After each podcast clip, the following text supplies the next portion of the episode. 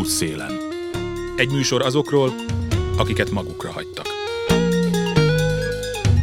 Jó napot kívánok, Józsa Márta vagyok. A roma kisebbség helyzete a rendszerváltástól napjainkig. Ennek a témakörnek szeretne utána járni a Szakértői Elegy a Társadalomért Alapítvány most kezdődött konferencia sorozata.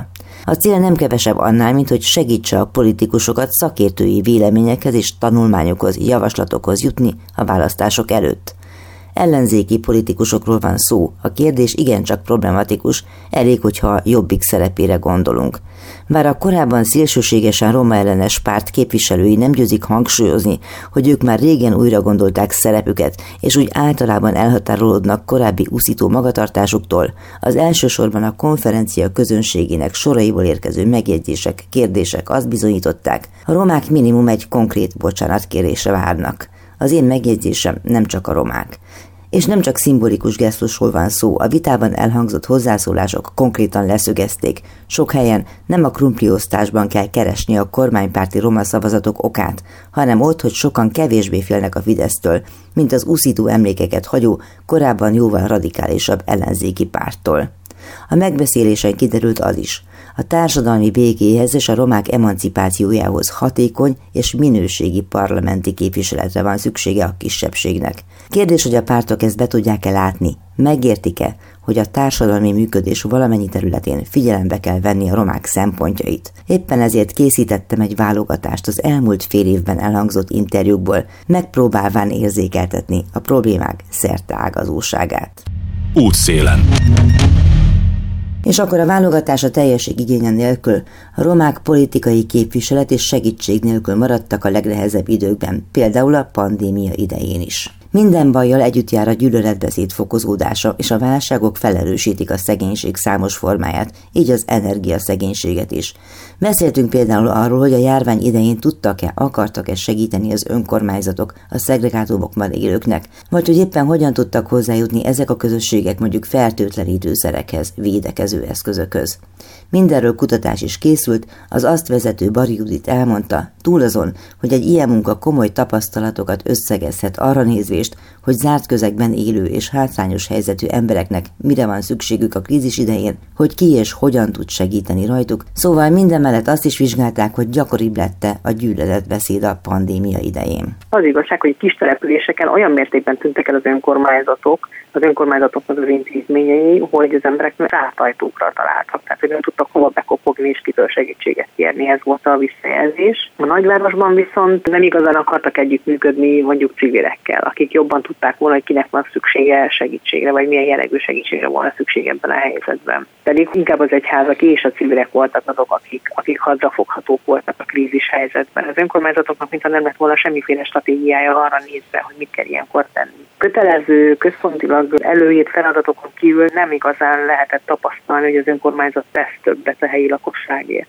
Az ellenkezője tapasztalható, mármint abban az értelemben gondolom, hogy a roma családokat inkább kizárják abból a körből, amelyekért egyáltalán tesznek valamit, hogyha van is valamilyen ötlet vagy forrás. A forrás hiányosság az oda vezethet, hogy ha meg kell, bocsánat, hogy így fejezem ki, de ha meg kell menteni valakit, akkor valószínűleg nem a romákat fogják megmenteni abból a kevésbé forrásból, ami a településeken a rendelkezésre állt. Ráadásul azt is tapasztaltuk, hogy nincs elég eszközük arra, hogy átszervezzék a forrásaikat, és nem pénzről beszélnek, akár csak egy üres közösségi házról, hogy ugye miért nem tudják jobban használni ezeket az ingatlanokat, még egy ilyen helyzetben is, miért nem tudják mondjuk ételosztásra használni, miért mondjuk buszosztatják az embereket településrészek között, ami ugye egy olyan helyzetben, amikor mindenki megpróbál védekezni, meg távolságot tartani, nem biztos, hogy legjobb ötlet. A jobb szervezhetőség talán többet segíthetett volna a helyieknek a a védekezésben. De ugye azt tudjuk, hogy olyan sok COVID fertőzött abban az időszakban nem volt a roma közösségekben, sokkal nagyobb volt az ettől való félelem. Erre vonatkozóan is tettük föl kérdéseket, hogy voltak-e tesztelések, milyen megbetegedések voltak az első időszakban. Többnyire azt jeleztük, hogy gyerekeik voltak betegek, és hogy nagyon kevés esetet lehetett kapcsolatba hozni a COVID-dal, még a COVID gyanúval is. Sokkal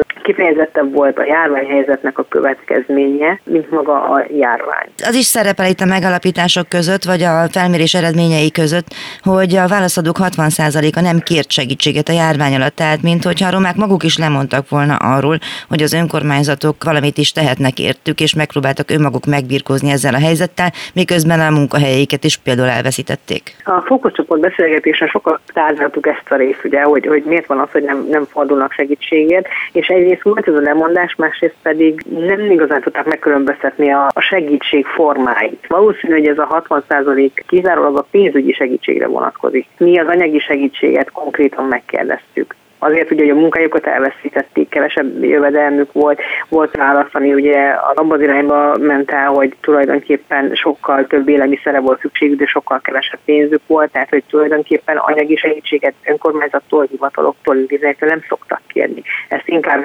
baráti rokoni körben oldották meg. És az étkezés és is ráadásul még az iskolában is sok helyen kiesett. Ezt inkább olyan családok érezték, ahol mondjuk a gyerekek más településen járnak iskolába, nem ott, ahol élnek. Hogy ez most milyen nehézségben ütött az önkormányzat, de valószínűleg ez csak szervezés kérdés. Hogy egy addig más településen biztosított étkezést, az, ahol éppen élnek, átveszi ezt a feladatkört. Képes-e, hajlandó-e? Tudjuk, hogy az önkormányzatok nagyjából eltűntek ezekben az idő, ebben az időszakban, tehát valószínűleg nem is igazán fókuszáltak arra, hogy ezeket megszervezzék. És sokszor a szülőnek kellett jelezni, hogy elfigyelni kellene. Az óvodás és általános iskoláskorok, akik a helyi iskolákba jártak, ott ez megoldódott, majd, hogy nem folytatólagos volt, bár a civilek jelezték, hogy sokszor nekik kellett ezt az egészet leszervezni.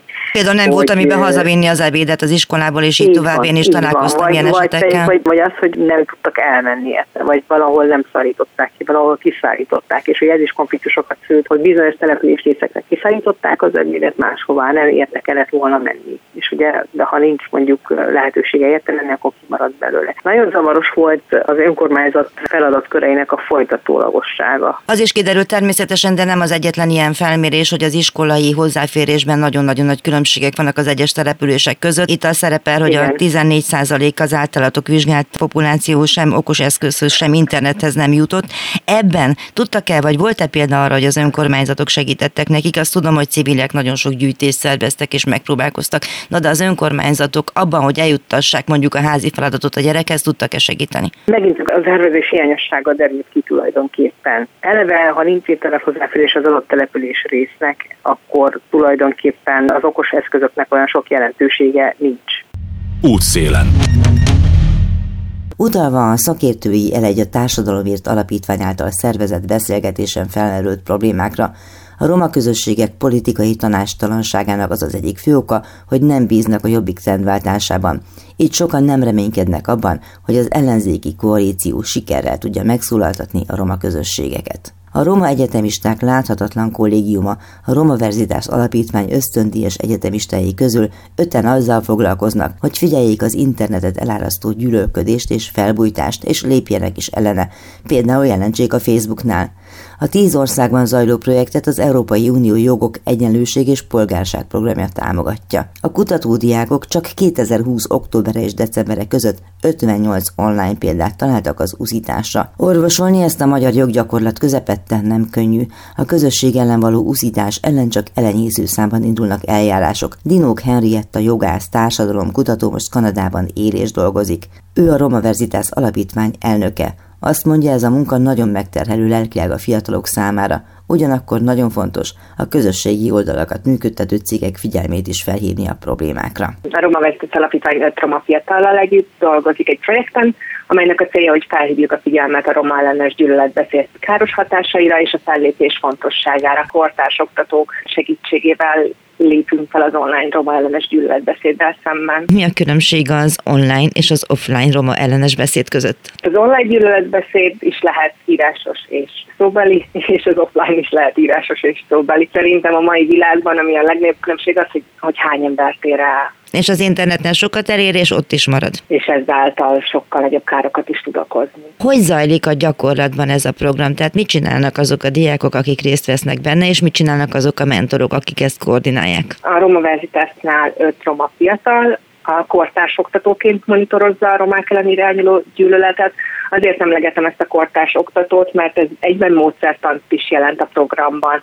Tehát tekintve, hogy, hogy ez egy online fókuszú program, azt gondoltuk, hogy sokkal nagyobb az elérés, ha a fiatalok fiatalokat próbálnak elérni. Azért dolgoznak, hogy a fiatalok körében nagyobb figyelmet kapjanak a, a romák ellen irányuló gyűlöletbeszéd káros hatásai. Később majd saját mini projektek keretében tartanak foglalkozásokat, és ott arra próbálják majd sarkalni a kortársaikat, hogy ők is jelentsék a gyűlöletkeltő tartalmakat. Igyekszünk olyan programokat és projekteket tervezni, ami lehetőséget ad a diákjainknak és öreg diákjainknak fizetett pozíciókban tapasztalatot és tudást szerezni romákat érintő kérdésekben, ami legyen akár közpolitikai elemzés, legyen közösségszervezés, vagy érdekérvényesítés, mint ez a program. Tehát az elejétől kezdve együtt találtuk ki a projekt tartalmát, leültünk, megnéztük a magyar szabályozást, a joggyakorlatot. Amely milyen egyébként? Tehát a magyar szabályozásban vannak olyan látványos lukak vagy problémák, amelyekre pont a ti munkátok, vagy bárkinek a munkája fel tudná hívni a figyelmet, ami javítani kéne? Alapvetően itt nem is a szabályozással van szerintünk a probléma, hanem a joggyakorlattal és a média gyakorlattal. Tehát azért is választottuk a közösségi médiát, mert azt láttuk, hogy annak a nemzetközi szabályozása miatt nagyobb tér van az érdekérvényesítésre. Ami alatt gyűlöletbeszédet értünk Magyarországon, az nem igazán alkalmazzák a hatóságok. Tehát ez egy nagyon-nagyon szűk kategória, neked nem is kell mondanom, hogy médiában dolgozónak, hogy ez nagyon ritkán alkalmazzák. Monitorozhatnánk mi a, a nyomtatott sajtót, ami még maradt, hogy monitorozhatnánk az online sajtót, de ott nem lenne terünk arra, hogy, hogy ezeket jelentsük, és hogy valós hatást érjünk el. Közösségi média esetében tudunk előrelépni, mert ez is nagyon fontos. Tehát, hogyha belegondolnak abba a hallgatók, hogy itt van öt roma fiatal, aki több órában arról olvassa, hogy a romákat szítják. Tehát, hogy ez megterhelő. Tehát ennek a végeként valami olyasmit kell kitűznünk, ami előre visz. Egyébként hogy lehet ezeket megtalálni? Természetesen mindenkivel szembe jön olykor, olykor egy-egy ilyen, mondjuk az én buborékom is olyan, hogy azért viszonylag ritkán találkozom gyűlöletbeszéddel az ismerőseim köréből.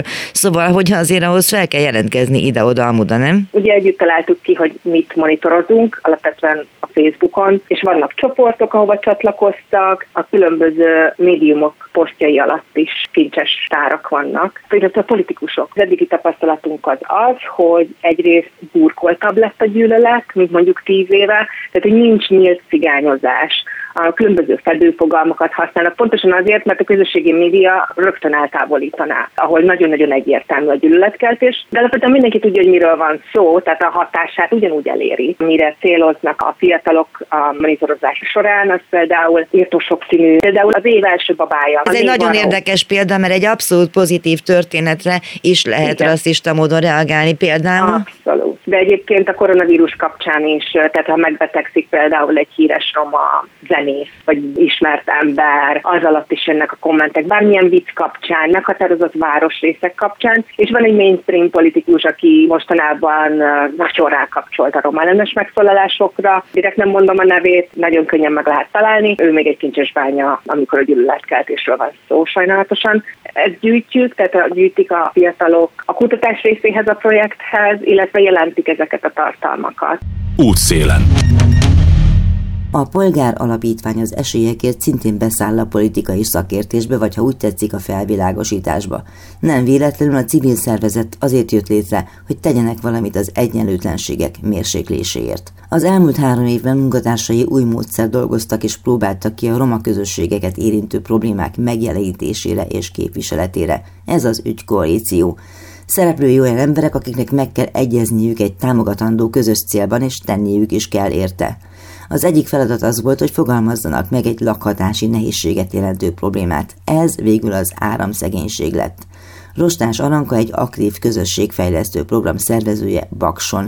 Egyike azoknak, akik fényt szeretnének eljuttatni a sötét otthonokba. Komplex teleprogramban dolgozok, mint közösségi programszervező. Ez egy lakhatást segítő program, és én itt helyben a szegregátumban élek. Tehát magyarán szólva cigánytelepen. Jelenleg ez mellett most Szegeden tanulok, a nevelő tanárinak az alapdiplomáján vagyok végzős. ugyanoda szeretne visszamenni, tehát azok közé, a pedagógus jelöltek közé tartozik, aki szeretne visszamenni a saját közegébe tanítani, vagy más ötletei, elképzelései vannak? Én még nem tanítottam, még semmilyen pedagógiai dologban még nem vettem részt, tehát iskolákba, óvikba, viszont nagyon-nagyon sok gyerekkel foglalkozunk itt a Fényhozó Alapítvány miatt is, mert az egyik fő célunk a, a gyerekeknek az identitás tudat növelése, erősítése, és az mellett, hogy minél tovább maradjanak az iskolapadban, ez nagyon fontos nekünk, és a, a drogprevenció. Hogyan találtak egymásra a kollégákkal a Polgár Alapítvány kapcsán az ügykoalícióban? Hogy kezdődött ez, meséljel?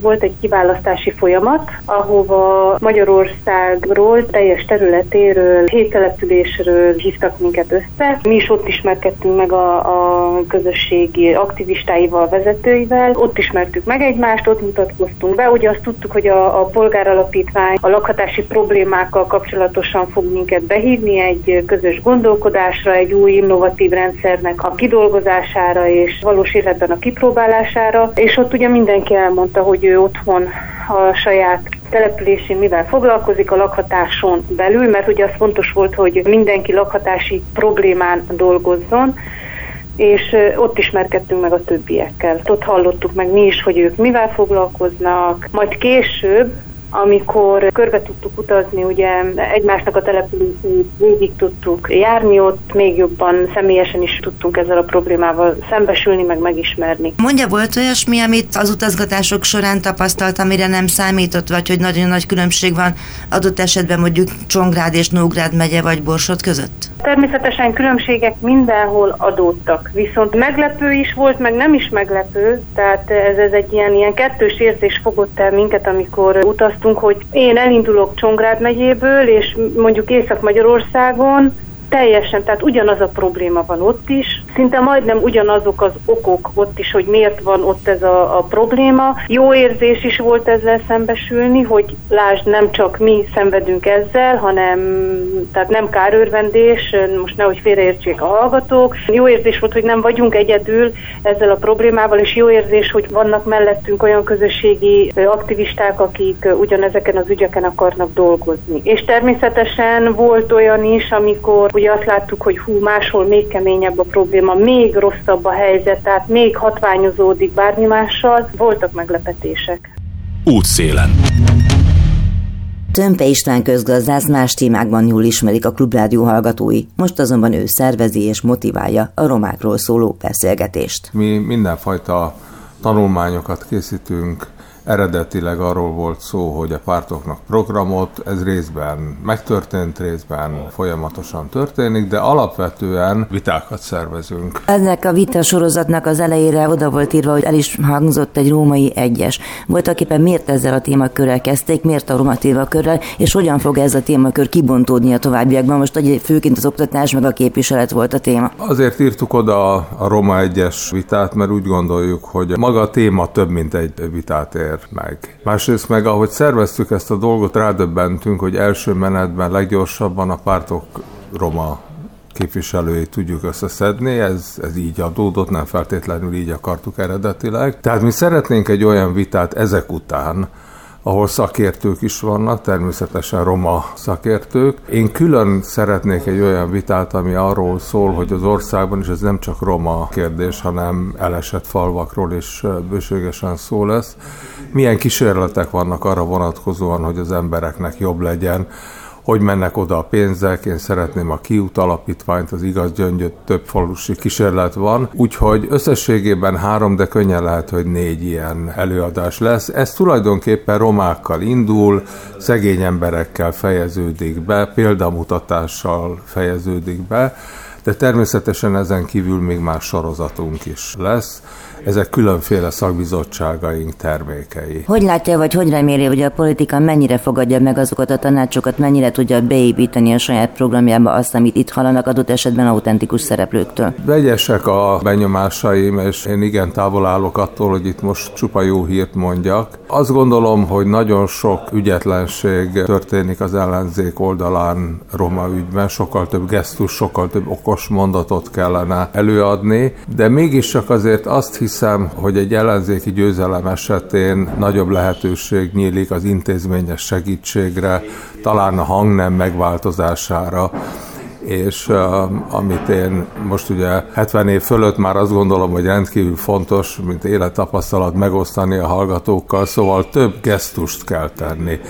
Ebben a világban a romákkal kapcsolatban nagyon kevés a gesztus, és ez, ez gyakran előjön haragos megnyilvánulásokban is. Hát meg számonkérésekben, ahogy itt is látok, hogy hogy gondolja, mennyire voltak tipikusak ezek a hangok, amelyek itt felszólaltak, amelyeket alapvetően persze főként a Jobbik ellen irányultak, de mégiscsak nem törődömséggel és mellébeszéléssel vádolták a politika szereplőit. Hát az embereknek egy része úgy alapvetően így gondolkodik a politikáról. Én ebben semmi különöset nem láttam, azt, hogy vannak emberek annyira sértettek, akiknek tulajdonképpen mindegy, hogy mit mondunk, mindenképpen benne marad a sértettség, ez, ez ismét egy kortünet. Azonban a, a javukra kell írnom, hogy világosan beszéltek arról a dologról, hogy mi minden miatt nem szeretik a romákat. Tehát azért az a helyzet, hogy mi, mint nagyon rossz a kifejezés, de azt kell mondjam, mi, mint a többségi társadalom, akik választanak politikusokat, nagyon gyakran a választások pillanatában érzékeljük, hogy a romák fontosak vagy nem, azért ugye ennek egy folyamatos dolognak kellene lenni. Hozzáteszem, egyáltalán nem csak arról van szó, hogy van-e nekik saját tulajdonú házuk, mint ami most előfordul, de az, hogy legyenek kulturális szerveződések, és ezeket hagyni kell, támogatni kell, ezt fontosnak látom, és én személy szerint még fontosabbnak látnám, hogyha a televízióban olyan jellegű roma műsorok lennének,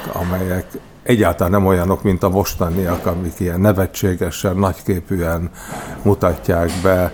Tehát én nem győzikét, hanem rendes roma kulturális programot gondolnék. De ilyenek egyáltalán nincsenek, ami azt is jelenti, hogy nem is hallatszik a hangjuk. Tehát függetlenül attól, hogy kulturális vagy pedig politikai életben nem lehet hallani, mit mondanak. Igen, hát hogyha ha úgy tetszik, az ezügyben én, én azokkal értek egyet, akik kormányellenesek és ellenzék ellenesek. Szóval ez a magyar többségi társadalom kutya kötelessége, hogy hagyja őket megszerveződni, kulturális értelemben mindenképpen, ami egy lassú és szerves folyamat, illetve hát maga is tegyen hozzá mindenfajta intézményes lehetőséget ahhoz, hogy ez a dolog ez megtörténjen. Ugye a szívére a kezét optimista? Nem tudom, félig meddig optimista vagyok, ha nem lennék optimista, nem szerveznék ilyenfajta vitákat. Én egyébként egy közgazdász vagyok, tehát nem optimista, tehát nem feltétlenül csak a a vágyak vezérelnek, és ha a fő témáimat nézzük, nem is igazán roma, korábban privatizációval, bankokkal, lefélékkel foglalkoztam, de hát ez is egyike olyan témáknak, ami nélkül nem megy, és amíg beszélünk róla, amíg eljönnek ezek az emberek, amíg bármilyen indulatosan is egymásnak esnek, addig van oka a reményre. Néhány a romák helyzetére jellemző témát válogattam önöknek a közül a sok száz közül, amelyekkel naponta találkozhatnak, és amelyekre a hatalom alig ha nyújt megnyugtató megoldást. A példák nem véletlenek voltak. A Szakértői Elegy a Társadalomért Alapítvány egyik kezdeményezője, Tömpe István közgazdász azzal a céllal kezdeményezett beszélgetés sorozatot, hogy szakértőket és politikusokat hozzon össze, vitassák meg, hogy végre lehet-e a politikának érvényes válasza azokra a gazdasági, szociális, oktatási kérdésekre, amelyekre égetően sürgős volna megoldást keresni. Most azonnal folytatjuk a témát a bevezető előadást jegyző Lakatos Béla oktatási szakértővel. A hírek után. Útszélen. Józsa Márta vagyok, folytatjuk, még egy példát mutatok arra, hogy mi mindent kellene megfontolniuk a jövőbeli döntéshozóknak, de akár a mostaniaknak is. Bot Emőke, a Bagás Közhasznú Egyesület alapító elnöke azt mondja, a járvány előtt konjunktúra volt, nagy volt a munkaerő iránti kereslet. Ez most megváltozott ugyan, de reméli, hogy továbbra is sikerül munkába állítani a fiatalokat. Már csak azért is, mert a jó példa ragadós.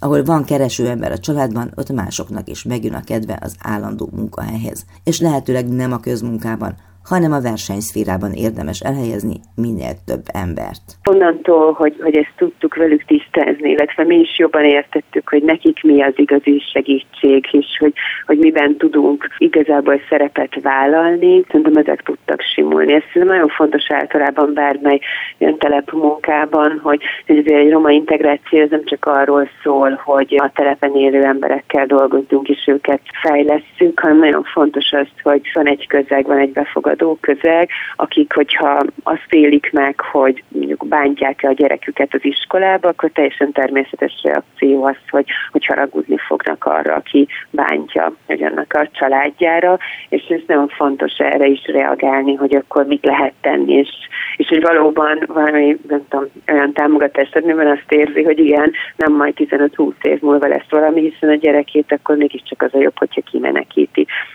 Úgyhogy szerintem erre nagyon ugye, ugye érdemes nyitni, hiszen ez egy kétoldalú folyamat. Nagyon sok már önkéntesük van. Van esetleg olyan, aki a településről vagy a környékből származik, tehát hogy megtetszett neki ez a munka, és saját magáért is csinálja? Nálunk az önkénteseknél elég magas küszöbön tudnak csatlakozni, ez azt jelenti, hogy heti rendszerességgel kell a településre, telepre járniuk és foglalkozniuk, vagy gyerekkel, vagy felnőttel, azután, hogy egy hosszabb képzésen részt vesznek, illetve két hetente esett megbeszélőkön kell részt vennünk, tehát ezért ez egy elég nagy elfoglaltságot igényel. Vannak olyanok, akik a környékről kezdtek el nálunk önkénteskedni, de azért zömében inkább Budapesten, és ennek azon túl, hogy, hogy ez egy nagyobb elköteleződést igényel, azért nagyon sokszor itt elég nagy gátak vannak, tehát abban, hogy akkor igen, ők hogy is tudnak visszanyúlni hozzájuk, pont az érintettség miatt. Én azt gondolom, hogy ilyen típusú folyamatos támogató, fejlesztő munkát picit könnyebb távolabbról, és meg kell találni azokat a szerepeket, amiben be tudnak vonódni a, a helyben lakók. Ezeket próbáljuk itt a, ezzel a szülői összefogással közösen megtalálni, hogy akkor ők miben tudnak részt venni, olyan fontos adott esetben meglátni azt, hogy mi igazából a faluban élőknek az érdeke, és mi a telepen élőknek az érdeke, és ezek hol tudnak kapcsolódni. Helytálló az az adat, hogy a fiatal roma felnőttek, vagy tizenhat éven felüliek harmincnyolc százalékának nincs vagy nem volt munkahelye a közelmúltban? Nyilván ez egy folyamatosan változó adat, hogy mennyiben mennyire tudnak elhelyezkedni. Az abszolút megjelenik, hogy az elhelyezkedésük az nagyon nehéz. Nem csak a fiatalkorúaknak, hanem akár az idősebbeknél is a munkahelyre való beilleszkedésük az, az egy nagyon nehéz folyamat, mert mondjuk az oktatásból hamarabb adott esetben kiesnek, alacsony iskolai végzettségük van, illetve nincs a családban olyan minta, munkaszocializáció, ami mintaként szolgálhatna számunkra, akkor nyilván nem természetes az, hogy akkor ők messzebbel járjanak dolgozni. Tehát itt korábban leginkább a közfoglalkoztatás volt, amiben részt tudtak venni. Mi ebből szeretünk volna kitörni azáltal, hogy a nyílt munkaerőpiacon jobban magasabb fizetésekért tudjanak elhelyezkedni a telepen élők.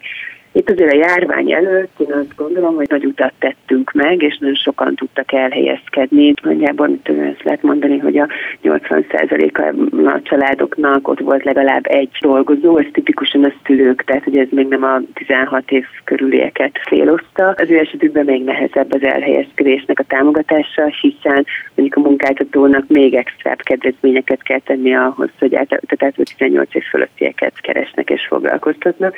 Tehát az ő elhelyezés az még nehezebb. Ennek az áthidalására pont az, az mi célunk az, hogy minél inkább az oktatásban maradjanak bent, és hogyan tudnak ők úgy tovább tanulni, ahogy, hogy ne essenek ki, hogy ne hagyják el korábban az iskolát, mint ahogy erre szükség lenne. A rendszerváltás előtt mit dolgoztak a romák, hiszen feltételezem, hogy, hogy másút is az országban az nem úgy kezdődött, hogy minden roma munkanélküli volt, hanem úgy, hogy elveszítették a munkájukat, tehát mi szívta fel az ottani munkaerőt, ezt ne tudni? Hagyományos foglalkozások azok voltak, tehát ilyen kosárfonás, ez, ez egész... Ez, hogy nem az ipar megszűnésével, vagy ilyesmi. Ne, akkor... tehát bagon nem, nem az ipar volt ez a jelentős, illetve ezért meg azt fontos látni itt szociológiailag, hogy ezért itt egy nagyon nagy létszámnövekedés volt, amiatt, hogy nagyon korai gyerekvállalások vannak. Igazából az elmúlt harminc évben jóval többen vannak abban a korban, hogy dolgozniuk kellene, viszont ők már úgy nőttek fel a rendszerváltás úttal, hogy nem láttak dolgozó ember, dolgozó felnőttet.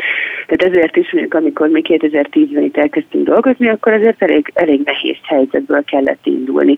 A munkaerőpiac ez nagyon sokat változott az elmúlt években, tehát hogy volt azért egy fellendülés, aminek következtében a munkaerőpiacra elkezdték beszívni azokat az embereket, akik egyébként képesek voltak arra, hogy dolgozzanak, mert akár mondjuk a fekete gazdaságban úgy mondottak, nekik volt tapasztalatuk, vagy közfoglalkozottak voltak, tehát képesek voltak arra, hogy valamit dolgozzanak, mert azért ilyen típusú munkák mindig is voltak, de hogy akik meg nem, tehát soha nem dolgoztak, az ő elhelyezésük volt nagyon nehéz, mert náluk egyszerűen nem voltak meg azok a skillek, amikre minimálisan szüksége lett volna a munkáltatónak ahhoz, hogy hajlandó legyen őket alkalmazni. Útszélen. Lakatos Béla történelemföldön szakos tanár, egyebek mellett a hátrányos helyzetű gyerekek oktatásának, integrációjának szakértője. Többfajta kormányzatközeli szerepet is vállalt már az előző Fidesz kormány idején is, aztán iskolát igazgatott, majd Fidesz színekben lett a Komárom-Esztergom megyei Ács polgármestere. Aztán egyszer rádöbbent arra, hogy nagyon nem arra fele mennek a dolgok, mint amerre ő remélte. Idézek most egy, a Magyar Narancsban kétezer-tizenötben megjelent interjújából. Jó ideje érzem, hogy nekem nagyon nem tetszik az, amit a Fidesz kormány csinál. Ami a legjobban szíven ütött, az az elhibázott oktatáspolitika, amellyel a hátrányos helyzetű gyerekeket még a korábbinál is jobban letaszítják a mélybe. Aztán jött a menekültválság és az azokra adott, propagandaszövegekkel átitatott hajmeresztő válaszok, és itt van a roma kérdés is. A kormány asszisztálásával a szemünk láttára herdálják el a cigányvezetők azokat a forrásokat, amelyeket a felzárkóztatásra kellene költeni.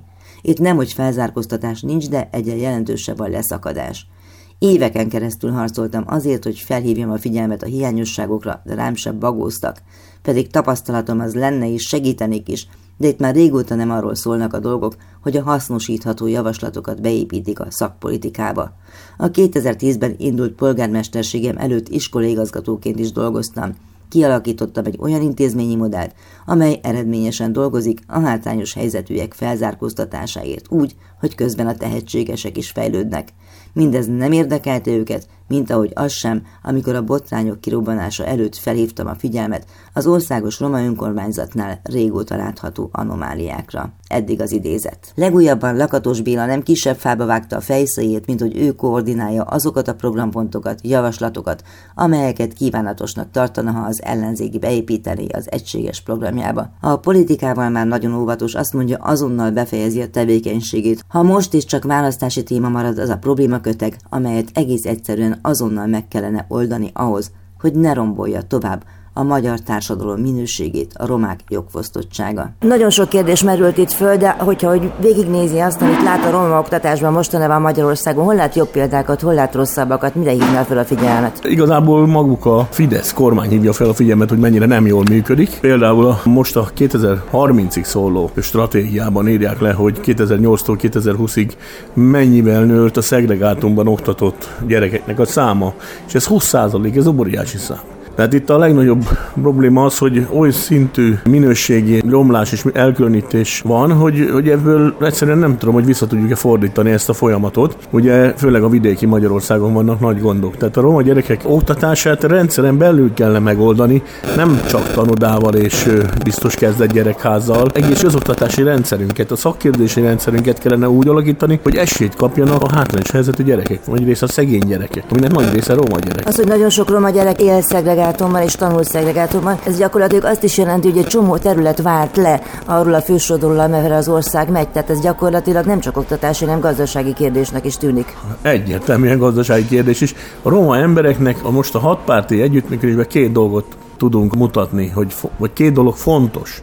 Azt gondoljuk, az egyik ez, az oktatásnak a minőség, de a másik nagyon fontos az, hogy legyen piacképes munkahelye és bére az elsőleges munkaerőpiacon. Ne közmunka, ne szürke gazdaságba, hanem igenis olyan szintű gazdasági potenciált, amelyben romákat be lehet integrálni, és ez majdnem csak azt kell, hogy mondjam, ez olyan, mint a harmincas évek Amerikájában, akkor a válság után az államnak és az önkormányoknak nagyon keményen bele kell majd nyúlni a zsebükbe, vagy legalábbis olyan potenciált szociális gazdaságot kell felállítani, amely lehetőséget nyújtanak az elsőleges munkaerőpiacra.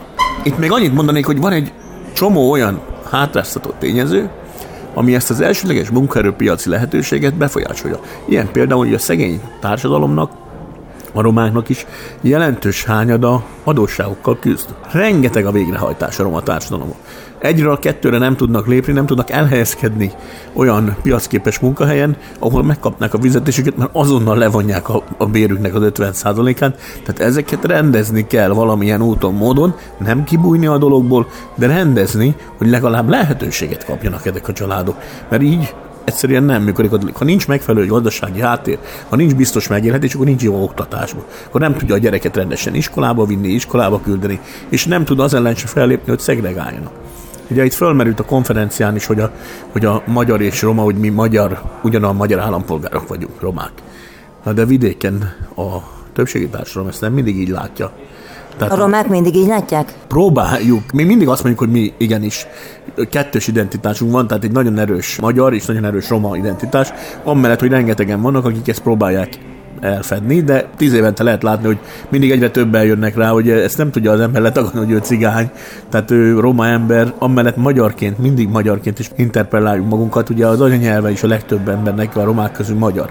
Na de a többségi társadalom, ezt hiába próbáljuk így elmondani, hogyha a többségi társadalomnál ezt azért nem mindig tapasztaljuk, sőt, nagyrészt nem tapasztaljuk, és azt látjuk, hogy ez a fajta tolerancia nincs meg. Én azt gondolom, hogy például ezek helyett a sok plakátkampány helyett, amit a kormány most csinál, csinálni kellene egy tolerancia plakátkampányt, ami arról szólna, hogy itt élnek velünk a roma emberek, a roma honfitársaink, akik ugyanolyan magyarok, akik együtt éltek velünk mindig, akik együtt harcoltak velünk mindig, és ugyanúgy azokat a lehetőséget szeretnék megkapni, amit mindenki más megkap, aki egy polgári életbe él. Na most ezt kellene inkább a társadalomba súlykolni, nem az, hogy nekünk itt van egy nagyobb, nagy tömegű cigányság, akit majd be kell integrálnunk, és ezt se tudjuk. Tehát itt óriási az a fajta, hát nem is kimondott, de valamilyen szinten a háttérben megbúvó rasszizmus a Fidesz részéről, hogy hát ők azért mégsem olyanok, mint mi. És ezt vidéken érezhetjük. Ezért jön létre a szegregált oktatás például. Csinálunk egy egyházi iskolát, ahova örömmel újongva viszik a magyar szülők a gyerekeiket, mert végre nem együtt kell ülni a padba a mi roma magyarral. Azért előfordulnak már igen igazolgosan olyan egyházi kezdeményezések, amelyek a romák integrációját elősegítik, ám bár azok is szegregálnak. Hát azok a kezdeményezések, amik igazán szerintem szakmailag jók, azok nagyon minimális. Én nem hiszek az szegregálva integrálásba. Először szegregálunk, aztán majd integrálódik az a társadalmi réteg. Én ebben nem hiszek. Ugye ezt a Balog úr mondta a, még mint mikor miniszter volt. Volt embererőforrás miniszter Balog Zoltán. Hogy szegregálva integrálunk. Hát ez szegregálva integrálunk, egyház átveszi az iskolát, Nyíregyházán is volt ilyen, meg csomó helyen, és akkor majd ezek a gyereknek jobb a minőség. Hát ha jobb lett volna a minőség, még akkor örülnék is, de sajnos nem nőtt lényeges minőségileg az oktatás, meg hozzáadott értékben sem, szakemberben sem. Tehát ma egyértelmű, amit az elején is elmondtam, nem lehet elérni eredményt, hogyha nincsenek meg a segítő személyzet, a segítő lehetőségek a közoktatáson belül. Tehát itt most a jelenleg kivéreztetett közoktatásunkban az, hogy a hátrányos helyzetű roma gyerek eredményt érjen el, ahhoz minimum olyan okosnak kell lennie, hogy egyszerűen magától, tehát egy lényegesen kategóriában magasabb értelmi színvonalának kell lenni, mint egy átlag gyereknek, hogyha valamit akarunk vele. És hiába jövünk azzal, hogy most már nem egy-két roma értelmisége van az egyetemeken, még most is annyira pici, annyira kevés, hogy az egyet Győrcsön meg lehet száz százalékkal duplázni, mert kettő az már száz százalékos növekedés, de most ha van negyven vagy ötven, az is nevetséges, tehát én úgy gondolom, hogy itt most már valamilyen szinten a rendszerben el kellene érni a százalékokba azt, amennyi a cigányság százaléka. Akkor lehetünk nyugodtak, ha majd a cigány társadalomnak a nyolc-tíz százaléka végez egy diplomát adó intézményben. Nem csak tehetségész és kitartás szükséges, hanem például ilyen dolgok is, hogy egyszerűen szerencse, tehát egy olyan faluba szülesen, ahol el tud jutni iskolába, na meg hát pénz is. A pártok gyakorlatilag azért a roma kérdést az elmúlt harminc évben mégiscsak meglehetősen zárójelesen kezelték. Ő most optimistának látszik, hogy mégis és csak lehet velük valamit tárgyalni, és valamilyen programot megérni, melyek az optimizmusainak az oka. Az optimizmusom oka igazából az, hogy a hat pártnak a képviselőivel, amikkel átbeszéljük, vagy beszéljük ezt a területet, mindenki kinyilatkoztatta, hogy igenis a, a roma üggyel kapcsolatban komolyra kell váltani. Mert Jobbik is?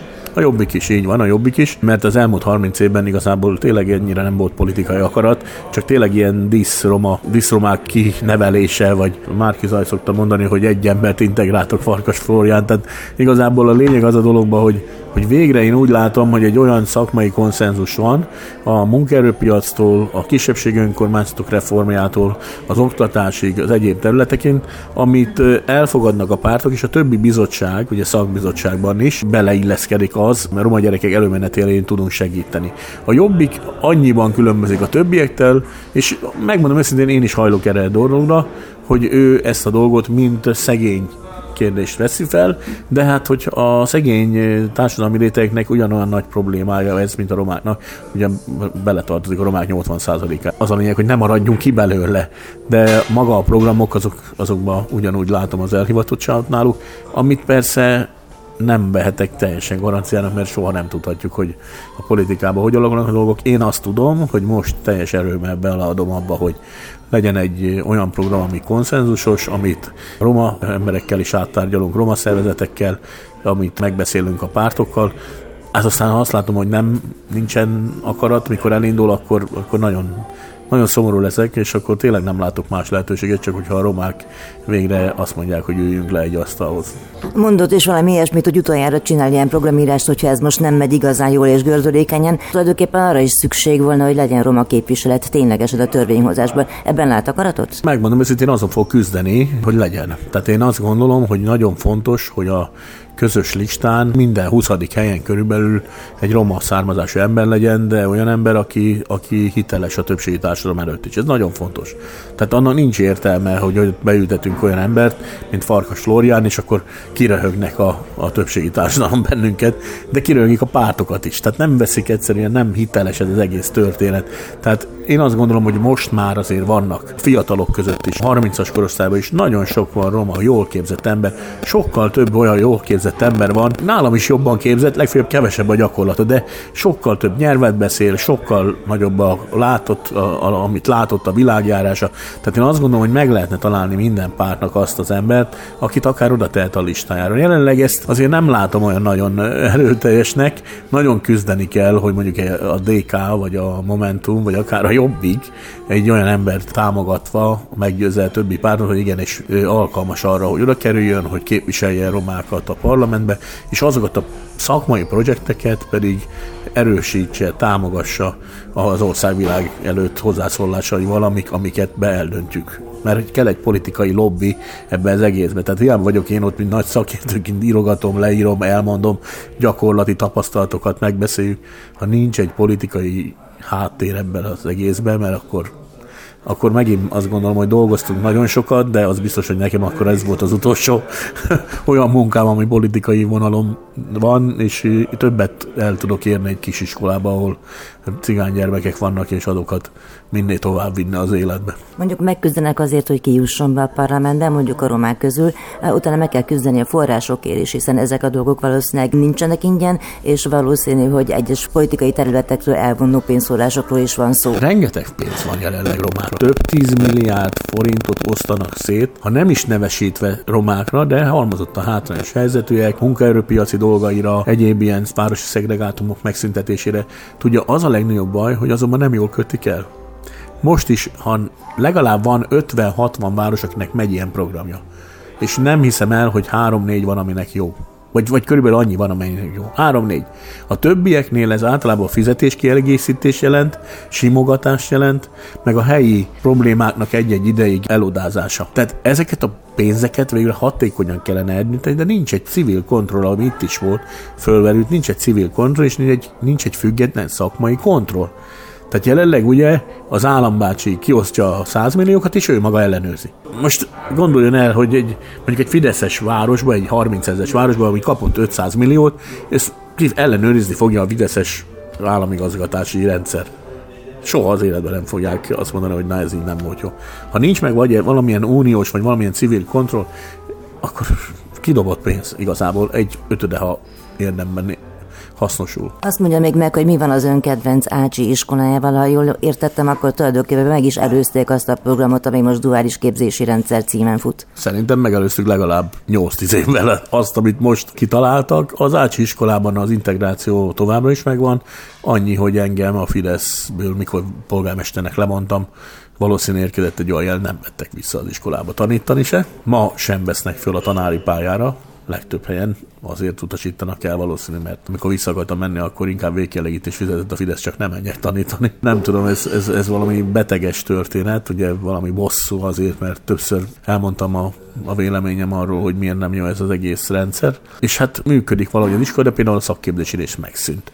És én azt gondolom, hogy az alatt, amíg igazgató voltam, több mint száz gyereknek adtunk szakmát a kezébe olyanoknak, akik másodszor, harmadszor estek ki ilyen egyéb szakiskolákból, szegény gyerekek, nem mindenki roma volt, sok volt köztük a roma gyerek is, és mai napig nagyon szeretem őket, nagyon jóba vagyunk, mert megyek és találkozunk, és mondják, Béla, bár még mindig itt dolgozom a harmadik dolg, és most már az eltelt tizenöt év, és azt kell, hogy mondjam, hogy hogy ebbe a dologba kellene investálni.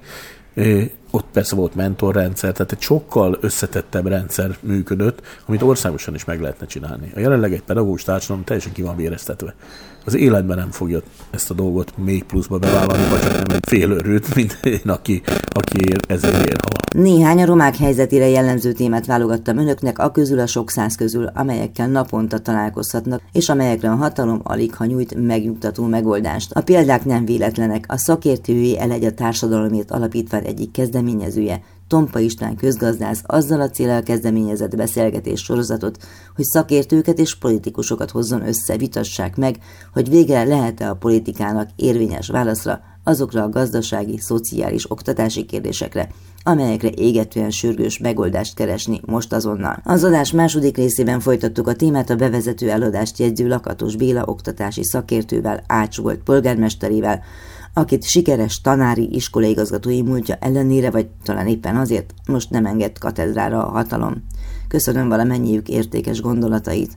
Ha javaslataik, megjegyzéseik, kérdéseik, ötleteik vannak, keressenek a józsa pont márta kukac klubrádió pont hu címen. A műsor elkészítésében Budai Márton technikus volt a segítségemre, köszönöm. Vigyázzanak magukra, egymásra, hallgassanak bennünket. Várom önöket a jövő héten is. Józsa Mártát hallották. Önök az Útszélen adását hallották a Klubrádióban.